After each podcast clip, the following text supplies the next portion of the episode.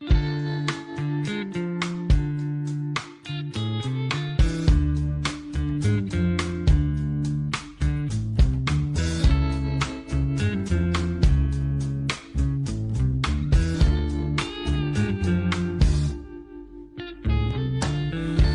迷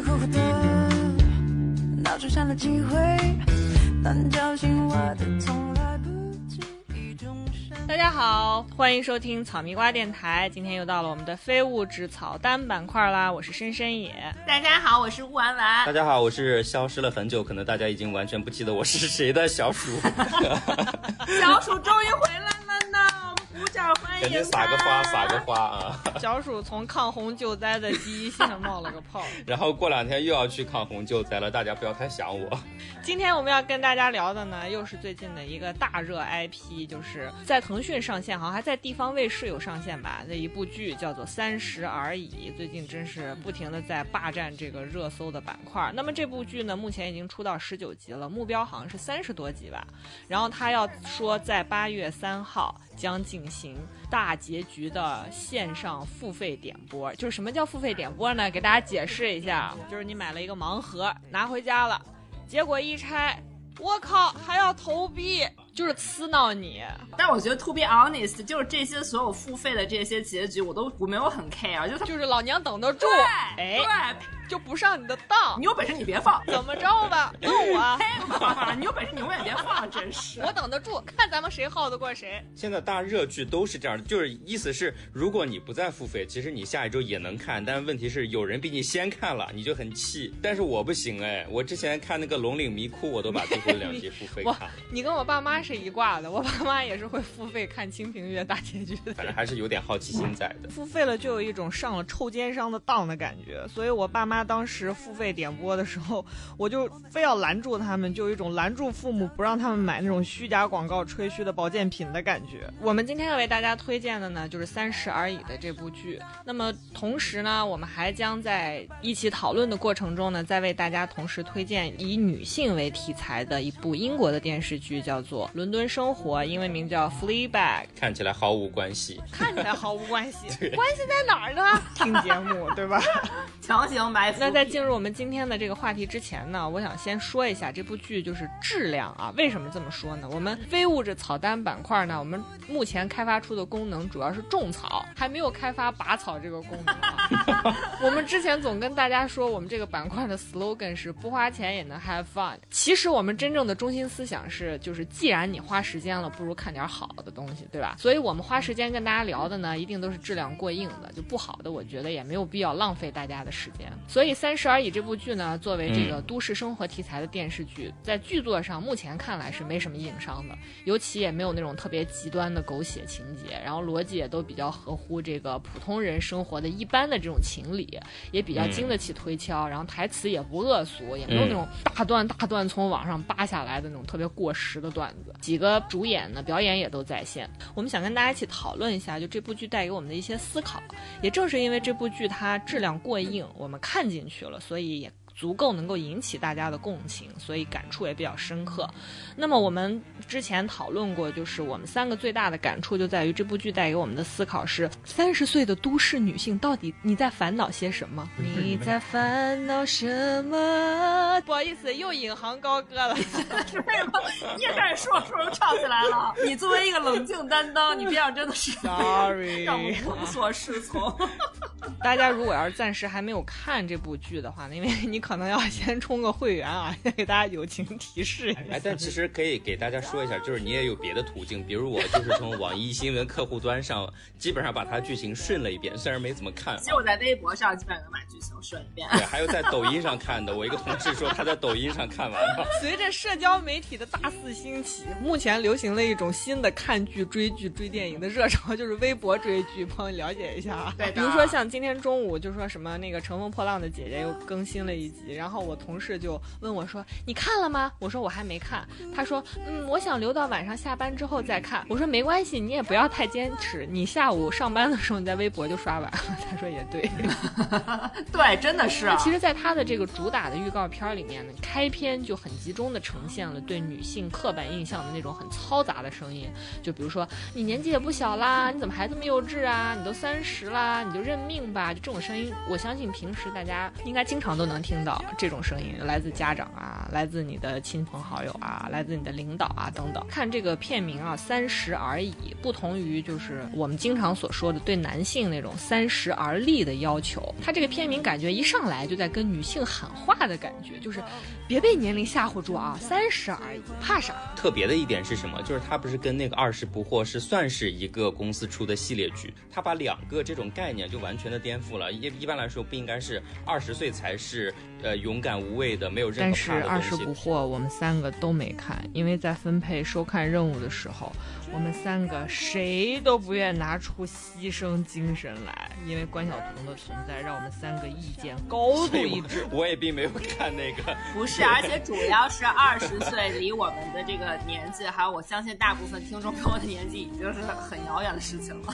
所以我们那个时候的不惑和现在的不惑应该也不大一样。对我们很清楚，我们的受众群没有覆盖到二十岁这个年龄段。我们的受众群只会往上覆盖，不 会往下覆盖，是吗？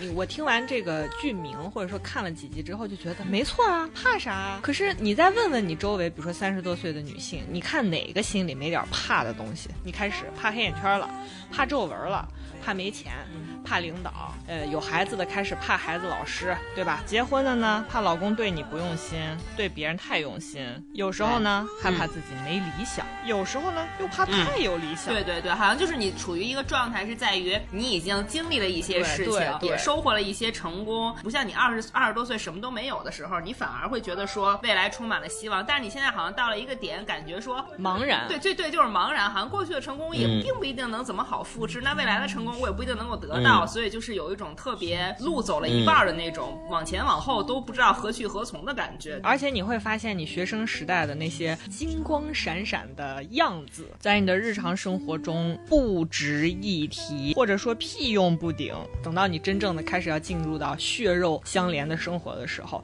你那些高光时刻毛用都没有，就是你午夜梦回想到那些，也都不会带给你安慰。对对对，没错。反正就是我最近看微博，因为有很多小朋友刚高考完嘛，就那种欢天喜地的感觉，我觉得嗯哇，离我好遥远哦嗯，。真的是太远了。就是有这种感觉，对吧？就觉得那个时候好像你只要好好学习，然后你就觉得你收获了一个跟别人不一样的一个起点。但其实你你走到现就在，契诃夫说的嘛，我们要度过许许多多漫长的白昼，许许多多漫长的夜晚。我们要耐心地忍受命运带给我们的考验，我们要为别人劳动，不论是到现在还是到老年，都不得休息。等我们的时辰来到，我们就会温顺地死掉。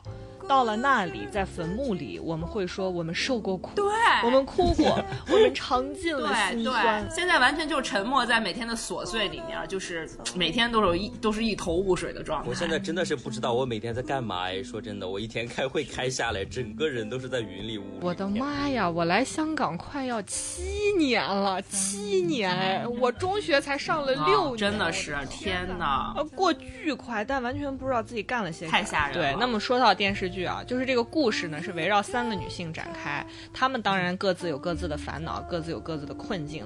一个呢叫顾佳，那其实大家也能听得出来，她这个名字和她的这个人生定位有一些联系。她爸给她起名字的时候呢，就希望她以后能有一个很好、啊很美满的家庭。还是有谐音梗的是吗？她在里面呢，算是一个准精英的形象。二幺幺大学毕业，有在上海有这个外企的职场经历，和她老公呢还一起经营一家烟花设计公司。他们家住的是绝对的上海豪宅，取景地已经被网友扒出来是陆家嘴的江畔景瑞，参考价是十三万元一平米。嗯，豪宅，孩子呢上的是这个国际学校。前阵子开播的时候，我记得网上一直在围绕这个顾佳这个角色讨论说，全职太太是不是独立女性？嗯其实我本人觉得这个问题不是说这个问题不成立，而是这个问题在顾佳身上不成立。为什么呢？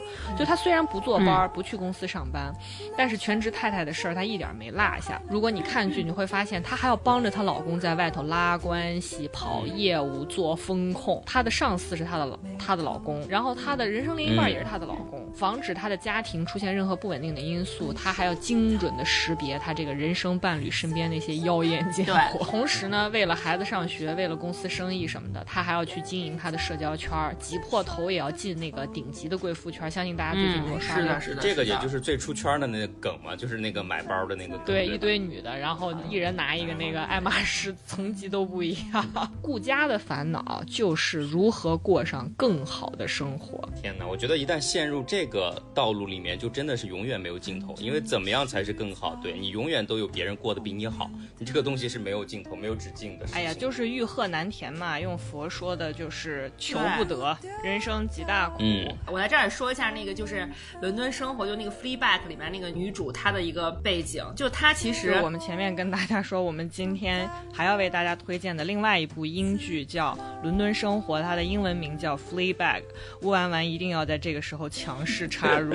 它其实跟这个《三十而立》里面这三个女性都还挺相反，因为她完全没有一个光鲜的生活，她看上去就是一个 loser。对，她妈妈很早就是去世了，然后她爸呢立刻又娶了一个他妈以前的学生，然后她这个后妈呢对她就是非常的不 care，然后也没有怎么喜欢。那她爸爸其实对她也是种非常疏离的角色，就是我先过好我的日子，你们自己该干嘛干嘛。她也没有一个特别呃固定的男朋友，然后她特别好的朋友呢跟她一起开了一个咖啡店的好朋友出车祸死掉了。姐姐呢其实完全是她自己，她的人生呢就是就她的那个就是 so called 可以当别人家的孩子一样那种人生榜样，就是高管呀，特别成功啊，赚的又多啊。我记得第二季就第一集一上来就他们全家在一起吃饭，然后她当时就心里想的是说，简直就是对于我来说就是被我的家人干拌，特别 loser，什么都没有的人。但你说他其实完全生活中没有快乐，或者说是没有那个开心或者特别幸福的时刻，或者有成就感的时刻，其实也不是。因为我到后来记得有一幕，就是他他的那个姐姐就看上去非常非常成功的这个姐姐，就跟她说一句话，说其实我非常嫉妒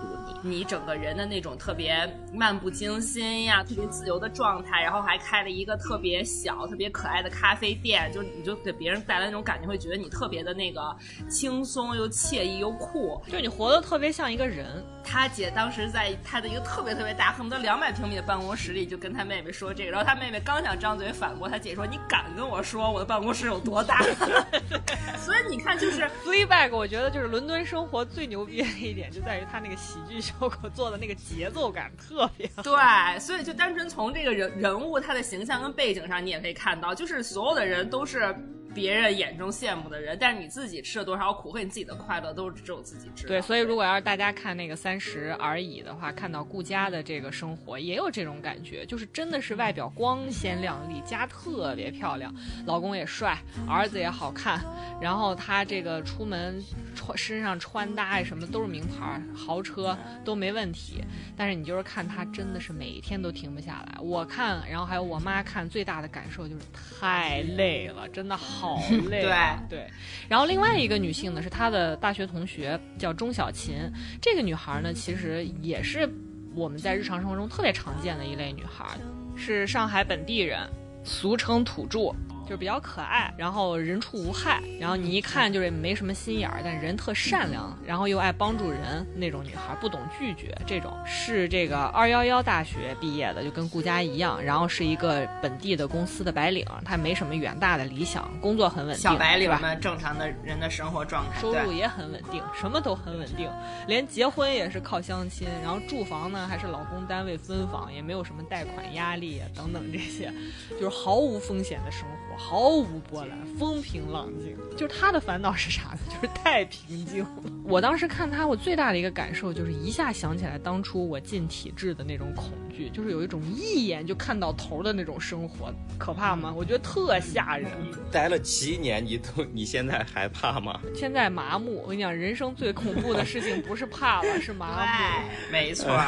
然后呢，另外一个女孩叫王曼妮，就江疏影演的这个，她就是很典型的那种飘，也比较感同身受。她呢是外地人来上海。是这个私企的一个 sales，就是销售。她就是很典型的我们经常看到网上说的那种理想很丰满，现实很骨感的那种女生，说的就是她。你看她这个职场的表现非常的机灵啊，对待客人很知道怎么样去推销她的东西，也知道怎么样去跟同事和上级领导相处。就工作追求跟大多数人一样，就是升职加薪，没有别的。你要非说什么职业理想也谈不上，工作中的小白领的想法。她最大的问题是什么呢？就是生活成本紧紧的扼住了咽喉的人。里面最常谈钱的人其实是他，房租多少，呃，用什么样的东西，交通工具多少钱，每天吃多少钱的东西等等。他做任何事情，他要精打细算。所以说，财务水平呢，决定了他生活的这个穹顶。就是要硬说的话，普通人大部分的烦恼其实也都是钱闹的。钱要能解决，这些人普通人的烦恼也都没。就是或者再直白一点，是没钱闹的。你如果看这部电视剧呢，它又不是说仅仅局限于这样一个就是层次的划分，因为他们三个在里面是一个比较稳定的一个闺蜜的关系，三角嘛，也很稳定的交往的关系。但是呢，他们是有很明确的阶层划分的。那顾家是很明确的这个中产。新生的中产，对吧？而且还要往上爬，要财务自由，要变成阔太，要过更好的生活嘛。钟小琴呢是很明确的，土里来土里去的人，就是扎根在这个城市最普通的人。然后这个王曼妮呢就是飘，我们为什么叫他们飘呢？就是落不下来，你说不上他是这个城市里面哪一类人，说不上。如果你做过北漂。啊，飘过上海或者飘过任何其他一个远离你的老家的大城市，这个感受你一定是非常深的。说回到，就是要说现在的三十岁的女性，你看看周围，其实我觉得大家起点都差不了太多。我觉得跟真的跟现在的小孩不一样，就是你看小时候那会儿家庭条件，你就说咱们仨吧。家庭条件都差不多，对吧？大学之前，我觉得大家的剧本都差不多，就照着演嘛，你也出不了什么差池，怎么的，最后的目标都是安安稳稳的进个大学。那你说，就是乌丸丸进了一个好的大学，我和小鼠呢就进个普通的，但是怎么说都最后有个落听的地方。你觉得就按剧本演，怎么着都不会出岔子吧？等你真的进了大学，开始，我们现在也把这话放在高考季啊，就是发现，哎，剧本没了。没了，就这种感觉，你真的发现没有剧本，对，是真的是这个感觉，就是你后面得自个儿编剧了。我天哪，天马行空。所以说，就是我其实觉得王曼妮就是她。过得还挺带劲的，就是能认识这个 梁梁正贤是个很带劲的选择呀。就是，这是我们自己生活当中大姐妹们扪心自问，就是你周围有出现过梁梁正贤这种长得也还 OK，愿意为你一掷千金，带你什么上游艇、潜水什么？真没有，这根本就没有这么一个人，我们连这么一个人都找不到。所以就是，然后发现自己是个三儿，就对方算已婚，虽然电视剧里面梁正贤和他在香港的那个女朋友没有法律上的夫妻关系。三十岁以后的女性选择并不多，什么多金又帅气又爱你又好玩灵魂又有趣的人，不要想没有。然后玩了一圈之后，发现对方对你根本没有用真心。其实这个对女生是一个自信心蛮大的摧毁的。之后她要如何重新面对生活？怎么样再继续征战职场？人生真的是大课题。我的天哪，就这种感觉。刚有遇到一个特别可怕的事情，就就头两天，突然就被我唯一的一个还保留在微信里面的大学同学拉进了一个什么毕业十周年聚会预备群，当时就吓到我了，你知道。我至今没敢在里面说一句话，太可怕了。这个就是大家还要聚，我就现在觉得同学聚会是为了什么呢？为了刷存在感。我后来听我学妹有跟我说一件事情，就是以前学校社团有一个学长，他管过那个社团。他毕业以后呢，就在学校附近的一个城市找了一份工作，然后动不动就回学校社团，动不动就回去。但凡是新加入这个社团的学弟学妹，他就要拿出一副过来人的姿态，跟人家忆苦思甜。新入学的。的那个大学生嘛，还是很好糊弄的嘛。对这个学长学姐，尤其是毕业的，还是保持着一份尊重感。所以他就一直靠这种在新生的心里，呃，建立一种过来人的前辈的姿态，来获得一种存在感。后来社团的一个学弟结婚，请他去，他去了之后还发言，发言呢就是关于这个社团以前怎么怎么不容易，大家现在天各一方，再见面多么多么困难，我们真的是非常相爱的一个团体呀。好了，现场哭成一片。我那个学妹呢也去参加了这个婚礼，然后她就跟我吐槽说：“我的天呐，我明明来的是个婚礼，就是如果旁边不认识的人打眼看一下，以为是个葬礼。”我当时听完就想说：“Move on，OK，大老爷们儿有没有点出息？”我就觉得说，你看《三十而已》吧，你这仨女的手里拿的剧本，这样看下来真的是天差地别，这三个人。但是就比如说是 OK，彼此是好闺蜜，你现在看看剧的话，她们一块儿喝咖啡呀，一块儿逛街呀，一起数落男人，一块儿看烟花，甚至吃一样的牛排，喝一样的红酒，泡一样的温泉。他过着那样的人生，我只要跟他经常的互动参与，我们是不是过着差不多的人生呢 No no no，这个真的是错觉，完全的错觉。就是你每一个人的人生都是一个巨大、浩瀚、无边无际的世界。就是我看这种剧情最大的感受就是人的悲心真的是不能对吧？你比如说，你看王曼妮，你所谓飘在上海，那不也是你自己的选择吗？就是所谓的什么大城床啊，还是小城房啊？就是说白了，那不就是你要的自由的结果吗？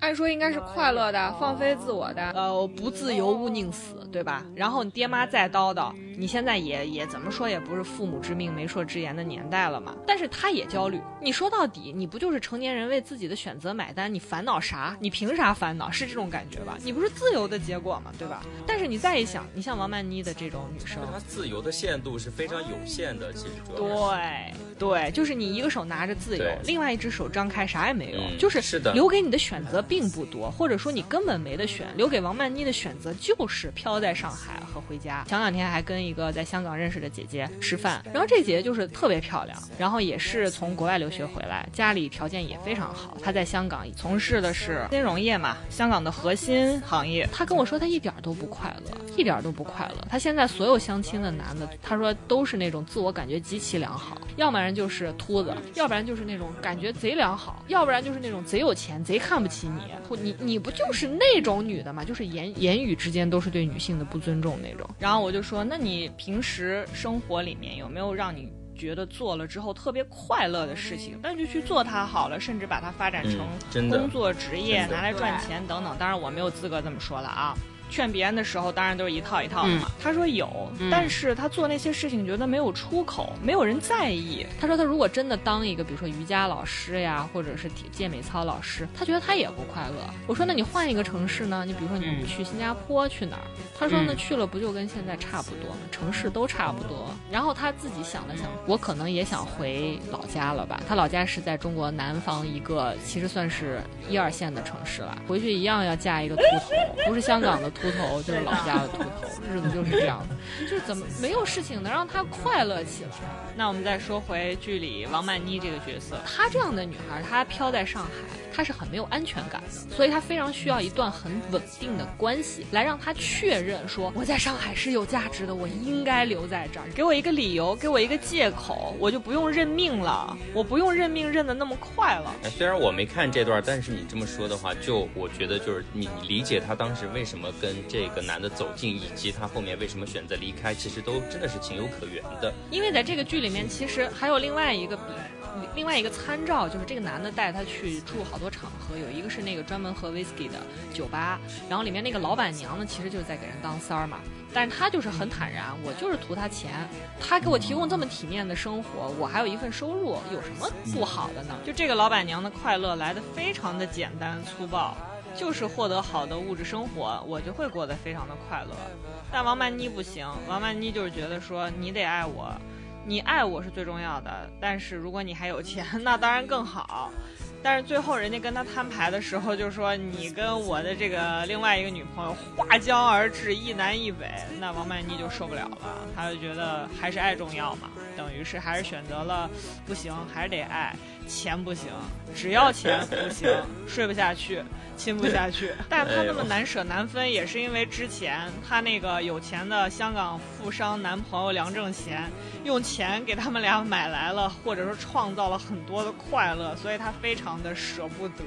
所以咱们大部分人其实都是王曼妮，又睡不下去，又想要钱。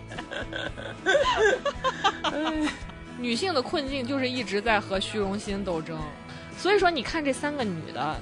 差哪儿了？是婚姻吗？就好像是吧。因为你如果仔细看这电视剧的话，其实这电视剧有意把这三个女人身边的男性做了那种阶层的切割。就这周肯定，就这周到下周要大结局了嘛。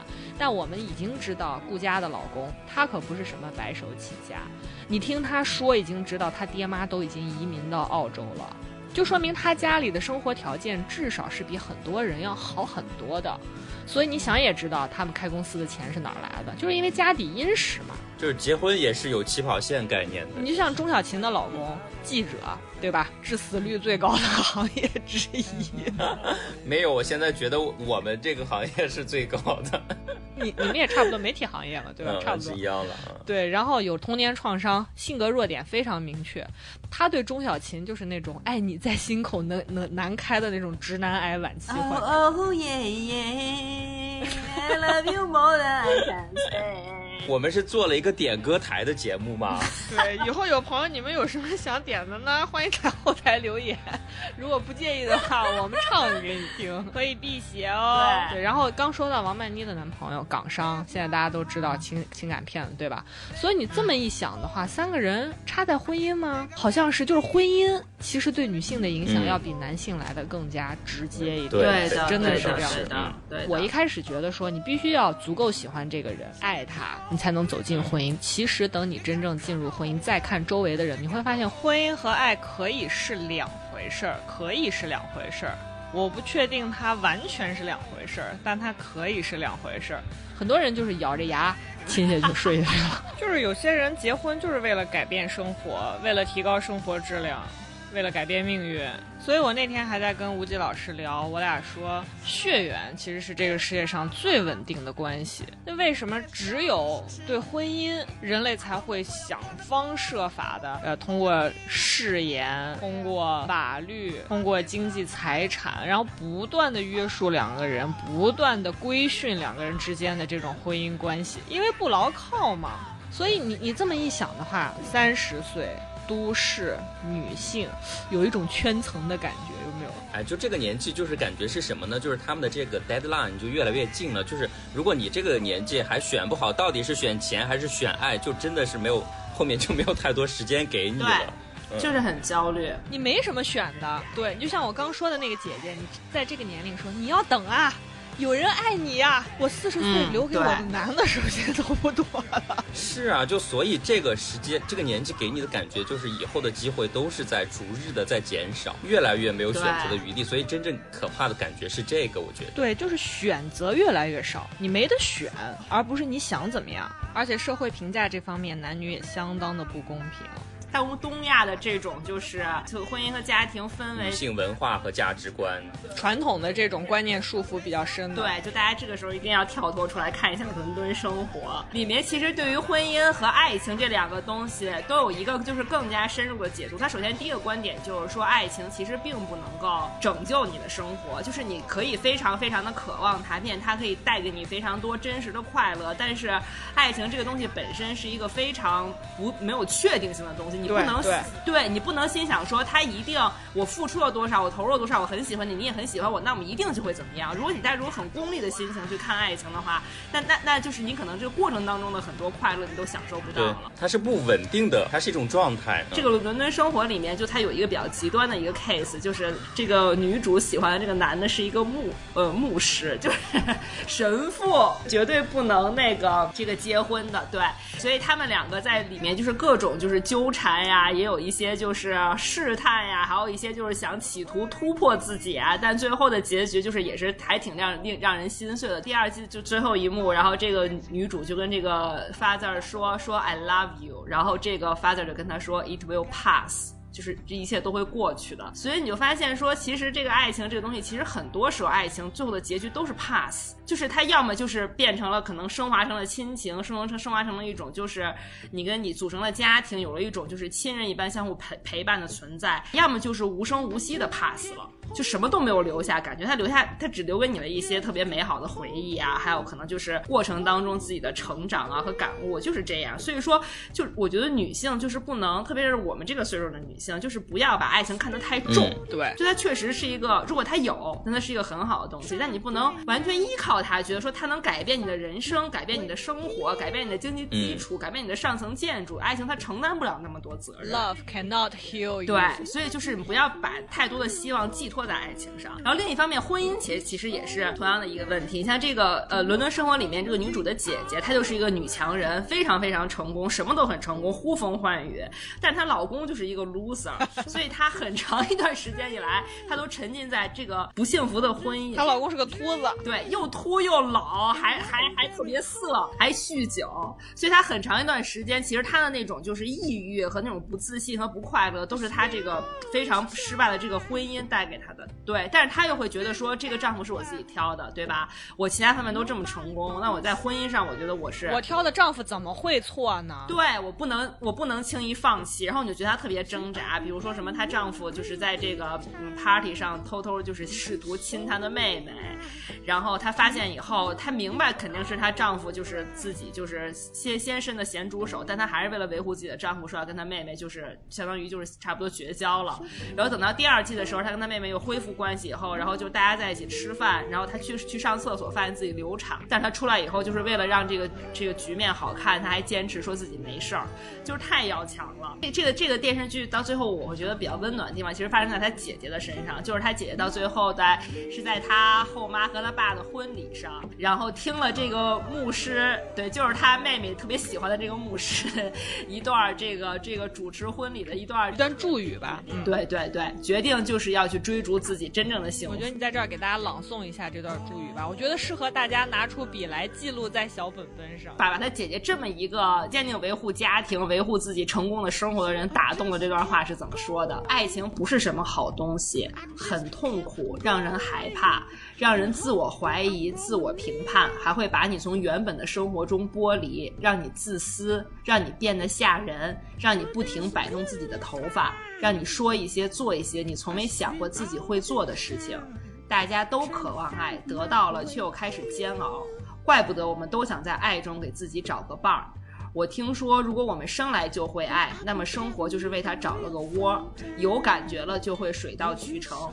但我不确定是否真的是这样。想知道什么是对的，需要勇气。软弱的人不配拥有爱情，浪漫的人永远满怀希望。找到了你爱的人，就像找到了希望。就是有感觉了。这个段里面有一句话，我觉得特别有感触，就是软弱的人不配拥有爱情，浪漫的人永远满怀希望。这个《Fleabag》这个剧，就是《伦敦生活》，真的好适合，就是刚才吴婉婉说的，你在看《三十而已》看到心灰意冷的时候，你一定要来看看这部剧。为什么呢？就是《三十而已》里面有很多太梦幻的桥段，比如说钟小琴，她现在跟她老公那个直男癌老公终于离婚了，然后有一个又帅又多金，好像是个浅浅层富二代的这种小小鲜肉，然后在后面疯狂的追求她，多浪漫啊！你人生突然一下第二春，就是你第一春结束了，第二春在后头就等着赶着屁股追着你。我觉得这真的就是国内现在电视剧，或者说至少大多数电视剧，因为你时间剧情时间长度就这么多，你不可能安排十集让它中间没有任何情节发生，所以你必须给它在。这种第一段结束之后，立马给他塞一个人进来，才能让这个剧情的饱和程度能撑下去。所以其实，再怎么说这种电影或者说电视剧，它总的来说还是一个梦幻的东西。但是像英剧或者说有些美剧的话，它真的能把这种最真实的生活状态能展现出来，同时又让你不觉得无聊。我觉得这个还挺难得。因为我们给这个中国生产的这个电视剧赋予太多的作用了，它必须又要这样，还要那样，而且它必须最好是不停的让大多数人、绝大多数人都得看。导演或者说编剧去写它、去拍它，就是。抱着一种什么呢？就是我一定要给剧情一个交代。就你看大多数的电视剧，它最后哪怕是悲剧的结局也好，还是说怎么样，都一定是有一个结果的，就很少有最后没有结果的这种电视剧在。对，所以我觉得这个其实是很多这个国产电视剧的一个问题的地方，就是它非得给你一个 happy ending，就是像《伦敦生活》这种，我就比较喜欢它，其实没有一个安定，因为其实我们的生活也一样，我们三十多岁的女性离我们的安定其实还远着去呢。呃，虽然我我现在记不太清，呃，就记不太清他当时那个结尾的剧情是什么，但是我当时记得清楚的这个感觉就是啊，突然看着看着这一季没了，我才找下一季呢，结果发现这一季都没了。对，就对，就跟他说 it will pass，然后就其实就结束了。就是其实很多是就是我们这个岁数的人，就是永远其实要需要去面对的都是不确定性，因为没有什么事情到达达到结局了，因为我们还没有到那个年纪。对，所以说如果你要是像什么《三十而已》这种电视剧，我觉得它最大的问题就在于，它就把这让让里边这些人强行拥有了美满结局，这样看剧的我们更加焦虑了。妈呀，怎么人家就结局了？为什么我们还没有结局？我的美好结局怎么还不来？还不来？就你学着人家，然后忍痛斩断了上一段情缘，然后等待下一段的时候，发现花了十年，然后发现没有接盘的。像《伦敦生活》，刚才小鼠和这个乌丸丸说，他就是拍的很能。贴合现实 也是因为这是一部自编自导自演的电视剧，它没有诉诸太，它没有诉诸太多的商业追求、商业价值的这个利润的实现的这个目标在他身上，而且他的这个编剧呢，是我们之前给大家介绍过《杀死伊芙》的那个编剧 Phoebe Waller，他本人自编自导自演，太有才华了。对她真的是本世纪最有才华的女性。真，回头如果有时间有机会再跟大家再去做这个分野啊，什么是女权，什么是女性？我们谈女性并不代表我们在谈女权，但是我们就是说她是一个在女性题材方面实践的相当成熟的一个创作人。就为什么呢？就在这里面，她你你看到她的那个价值取向，她的这个表现是非常真实的，在观察女性最后得到的一些结果的。如果大家有听过这个理论的大。捕头。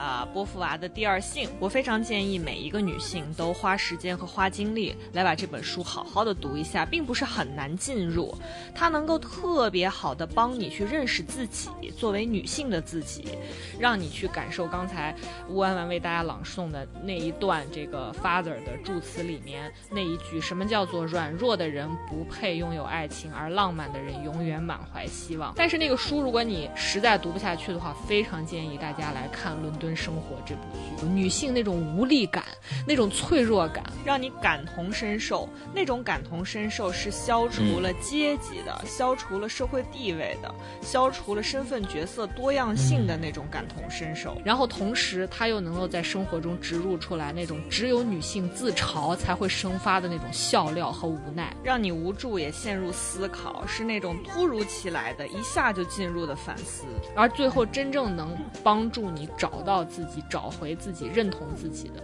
只有你自己的内心。所以就要求你先要学会认识自己，然后学会去认识你所经历的这一切，还有周围的事物，它是如何塑造出今天的你的。就比如说《伦敦生活》里面有一个桥段，是他姐姐的那个公司要颁一个女性的奖，最后这个奖呢颁给了一个年龄比较大，而且同时是女同性恋的这么一个员工。这个员工后来跟这部剧的女主角，也就是菲比出演的这个女主角，在他姐姐公司。楼下的一个酒吧里面有遇到两个人聊天之中呢，这个女同性恋，也就是这个得奖者，对我们的主人公菲比说出了一段充满智慧的话，我给大家读一下：女人天生就带着内在的痛苦，这是我们生理上的宿命，痛经、胸部肿胀、生产，这些痛苦一直伴随着我们的一生，而男人不用，他们反而要去寻找痛苦，所以发明了鬼神之说。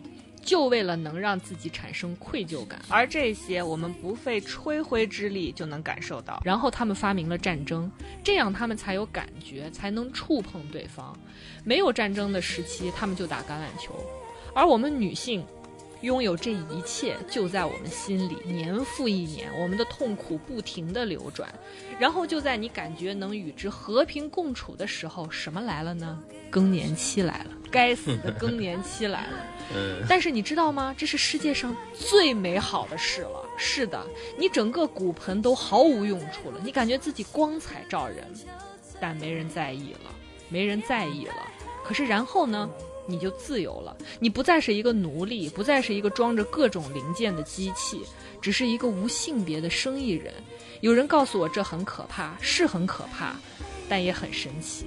是值得期待的事情。就是我觉得啊，我我当时看完这段话的时候，我是深刻感受到，就是编剧菲比一定是波伏娃的粉丝，因为在《第二性》这本书里面呢，波伏娃在最前面就在跟大家讲女性是一个什么样的群体。他在讲，比如说上帝给我们带来的这种痛经、分娩，还有你从小的这种呃性别意识的萌生等等，跟男生是有巨大的区别的。然后痛苦会一直伴随着你，而且我们和男生相比，最最大的一个特点在于我们永远无法控制自己的身体。痛经说来就来，经期说来就来，你能控制自己的身体流血吗？你能控制自己分娩吗？你没有办法。就是他在书里面写的很明确。女性是被物种支配更强烈的一个性别，男性和他的身体是一致的，他的身体永远让他知道他想要干什么，而女性不是。但是呢，女性又没有任何方法可以逃避物种的制约，因为它使个体生命屈服的同时，也在维持着个体生命。怎么说呢？比如说像经期，波伏娃说，正是在这个时期。女人感到自己的身体像异化的不透明物体一样极其难受，她受到执着的外来的每个月都要在她身上制造和摧毁一个摇篮的生命的折磨，每个月都有个孩子准备出生，又在红色花边状物质的溃灭中流产。女人像男人一样是她的身体。但她的身体是不同于她的东西。我理解就是，女性似乎并不总能像她想的那样生活。妈呀，说的我不敢说。而波伏娃是这么说更年期的，她说女人还得通过一次难以忍受的危机，才得以逃过物种的控制。她说的就是更年期。为什么说难以忍受呢？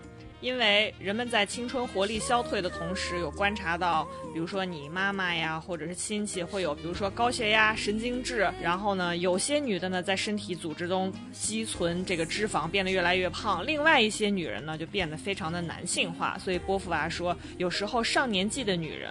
构成第三性，他们既不是男人，也不是女人，但是呢，生理上的自主性是通过一种他们以前并不拥有的健康、平衡、活力而表现出来的。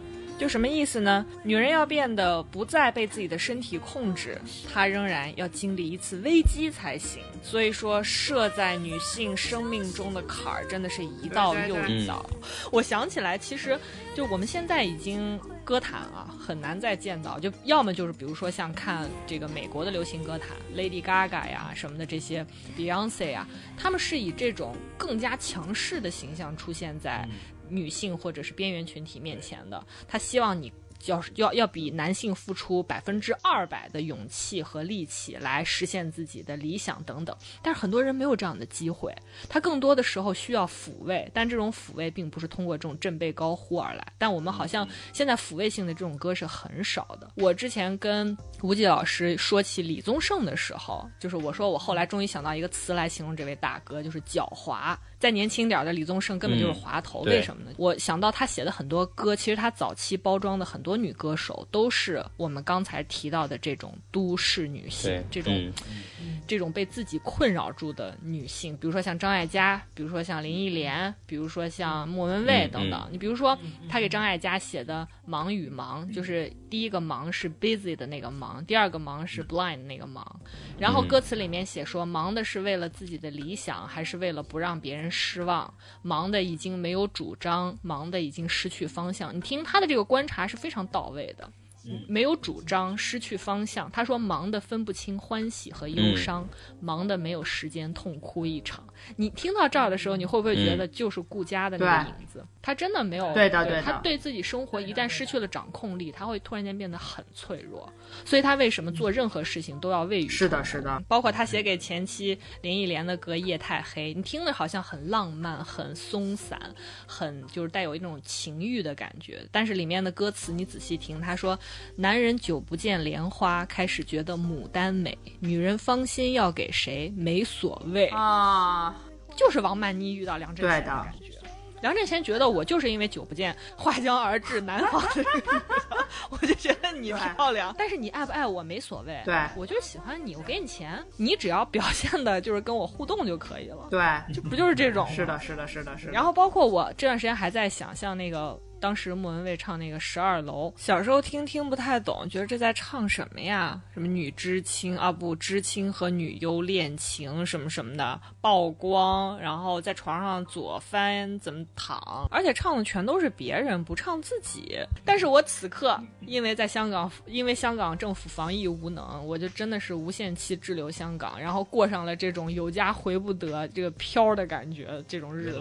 然后我再听这首歌，我就觉得感觉住在十二楼的就是我本人。你听那个歌词，日子是道灰墙，骂他也没有回响，好像越不想怎样就越是怎样。就是所以女性是一个真的非常容易陷入焦虑的群体。嗯嗯，我真觉得就是最近播出的《乘风破浪的姐姐》是一个特别好的社会学的样本。为啥这么说啊？现在已经第三次公演结束了吧？你们看日，你们看微博上还有讨论吗？没有了。关于这个节目的讨论真的没有了，那个热度下的那个快呀！而且你看，一开始兴致高昂的讨论公演舞台的那些音乐博主，什么耳帝啊、音乐车祸现场啊、梁欢啊之类的，然后他们。呃，还在评这个公演的舞台，但是已经没有挨个儿评了。然后总体说一段什么东西，你就能感受到他那个言辞中已经出现疲软了。为啥？就是因为这个节目开始没劲了。就刚开始，你看这个节目是一群已经出道的姐姐，就说白了就是过气的那种明星，对吧？进组录制，然后一个个来势汹汹，张嘴闭嘴就是梦想啊、舞台啊、万丈光芒啊，就感觉前面不管他是万丈深渊还是刀山火海，老娘也跳了，我干他！就是一个女团节目，我觉得当时看的时候，硬是看出一种就是李逵拿着两把斧头 要杀个片甲不留的即视感。然后你看一开始那个公演，什么破音呀、顺拐呀、数来宝呀，都不在话下。对对对对对对。但是演到现在，你发现什么吗？他最近冲上热搜的一个点是什么？就是假唱，竟然是假唱。就是游戏规则变了，就是之前是我想赢，现在是不能输。对，你感觉到这些人就是怎么当第一没闹明白啊？但是看就是他们观察了这么多场，又都很聪明嘛，又经历过一些风浪嘛，怎么当第一可能还不清楚，但是如何不垫底倒是门儿清了。你不是说好来乘风破浪的吗？就还是被现在的这个游戏规则束缚了，就是因为大家还是喜欢看完美的舞台、工业化流水线式的舞台、劲歌热舞，不能有瑕疵，就。就就越来越没有那个成功破，就没有没有他们这个三十加姐姐的这个特就性。他们来参加这个节目的时候，为什么说很大程度上会比较真实？是因为当时真的是没有人预计到这个成这个节目刚开始能爆成那样的，就真的是带来很大的知名度的提升。就所以他们后面意识到这个舞台的重要性之后，你越在乎这个东西，你自己最真实的东西反而就藏起来，就一定是这样。对，看到了吗？在名利面前，没有办法，大家都背上包袱了。关嗯，就是用更加流行的话说，他们忘了初心了。他们那个三公的舞台上还不还专门挑了一首来给女性明智的那首《但也并不能怎么样 是啊。但是你看那个那个舞跳的，就是很工业流水线出来的那种女团对，舞，非常女团舞，而就而关键是他那首歌出来，我都完全能想象，就跟我想象的一模一样，肯定都会穿西装，都会穿不同颜色的西装，模仿一些什么抽烟之类的动作啊，然后什么相互之间，万茜作为这个这个鸡圈大佬，还得摸一下左边摸一下脸儿，就完全就是他们一选这首歌，这个场景全在我脑海中出现了，真的。所以大家就说，我为了看女团，我看你，隔壁青春有你不香吗？对呀、我们看 BLACKPINK，我们看点成熟女团，看点 BLACKPINK 啥不行吗？真是所以你看，就是另另外一方面，就是女性是很容易背上包袱的，一下就背上了。好的，那么我们本期节目呢，就是花了一个相对来讲比较长的篇幅，跟大家就是好好的痛快的，也没也不算特别痛快啊，就相对痛快一点的，就是发泄了一下三十岁女性真的在怕。在焦虑，在烦恼，不知道小鼠内心有什么感受，怕不怕？他自己也在怕呀，外边洪水呜呜 的，他自己像一叶扁舟，在乘风破浪。哎，吴婉婉，我们两个人是焦虑于我们人生的阶段和状态，他是焦虑于自然灾害。了，所以你可见同龄男子是有多么缺焦虑。我天，这要不是洪水让你有一个焦虑的出口，你都已经忘了焦虑是什么感觉了 对，这。话说的好，拿本儿记下来，朋友们。如果不是洪水来了，一个男性是快要忘记他焦虑是什么感觉了。好啦，那么以上就是本期非物质草蛋的全部内容啦。如果你喜欢我们的节目呢，就记得给我们点赞，以及对我们进行转发和评论。如果你有任何想说的，请一定记得告诉我们。虽然我不一定看到，但是他们俩会看到的。大家可以在喜马拉雅搜索我们的这个播客，名字叫做“草迷瓜电台”呃，我们还是那句话，请大家一定要紧紧的 follow 我们。特别紧。节目的最后呢，还是为大家照例送上一首来自 Florence and the Machine 的《Dog Days Are Over》，祝大家所有的坏日子、坏心情都能有机会一扫而空。好的，那么本本期节目就是这样我们下周再见吧下周再见拜拜。拜拜。嗯大家记得想我哦。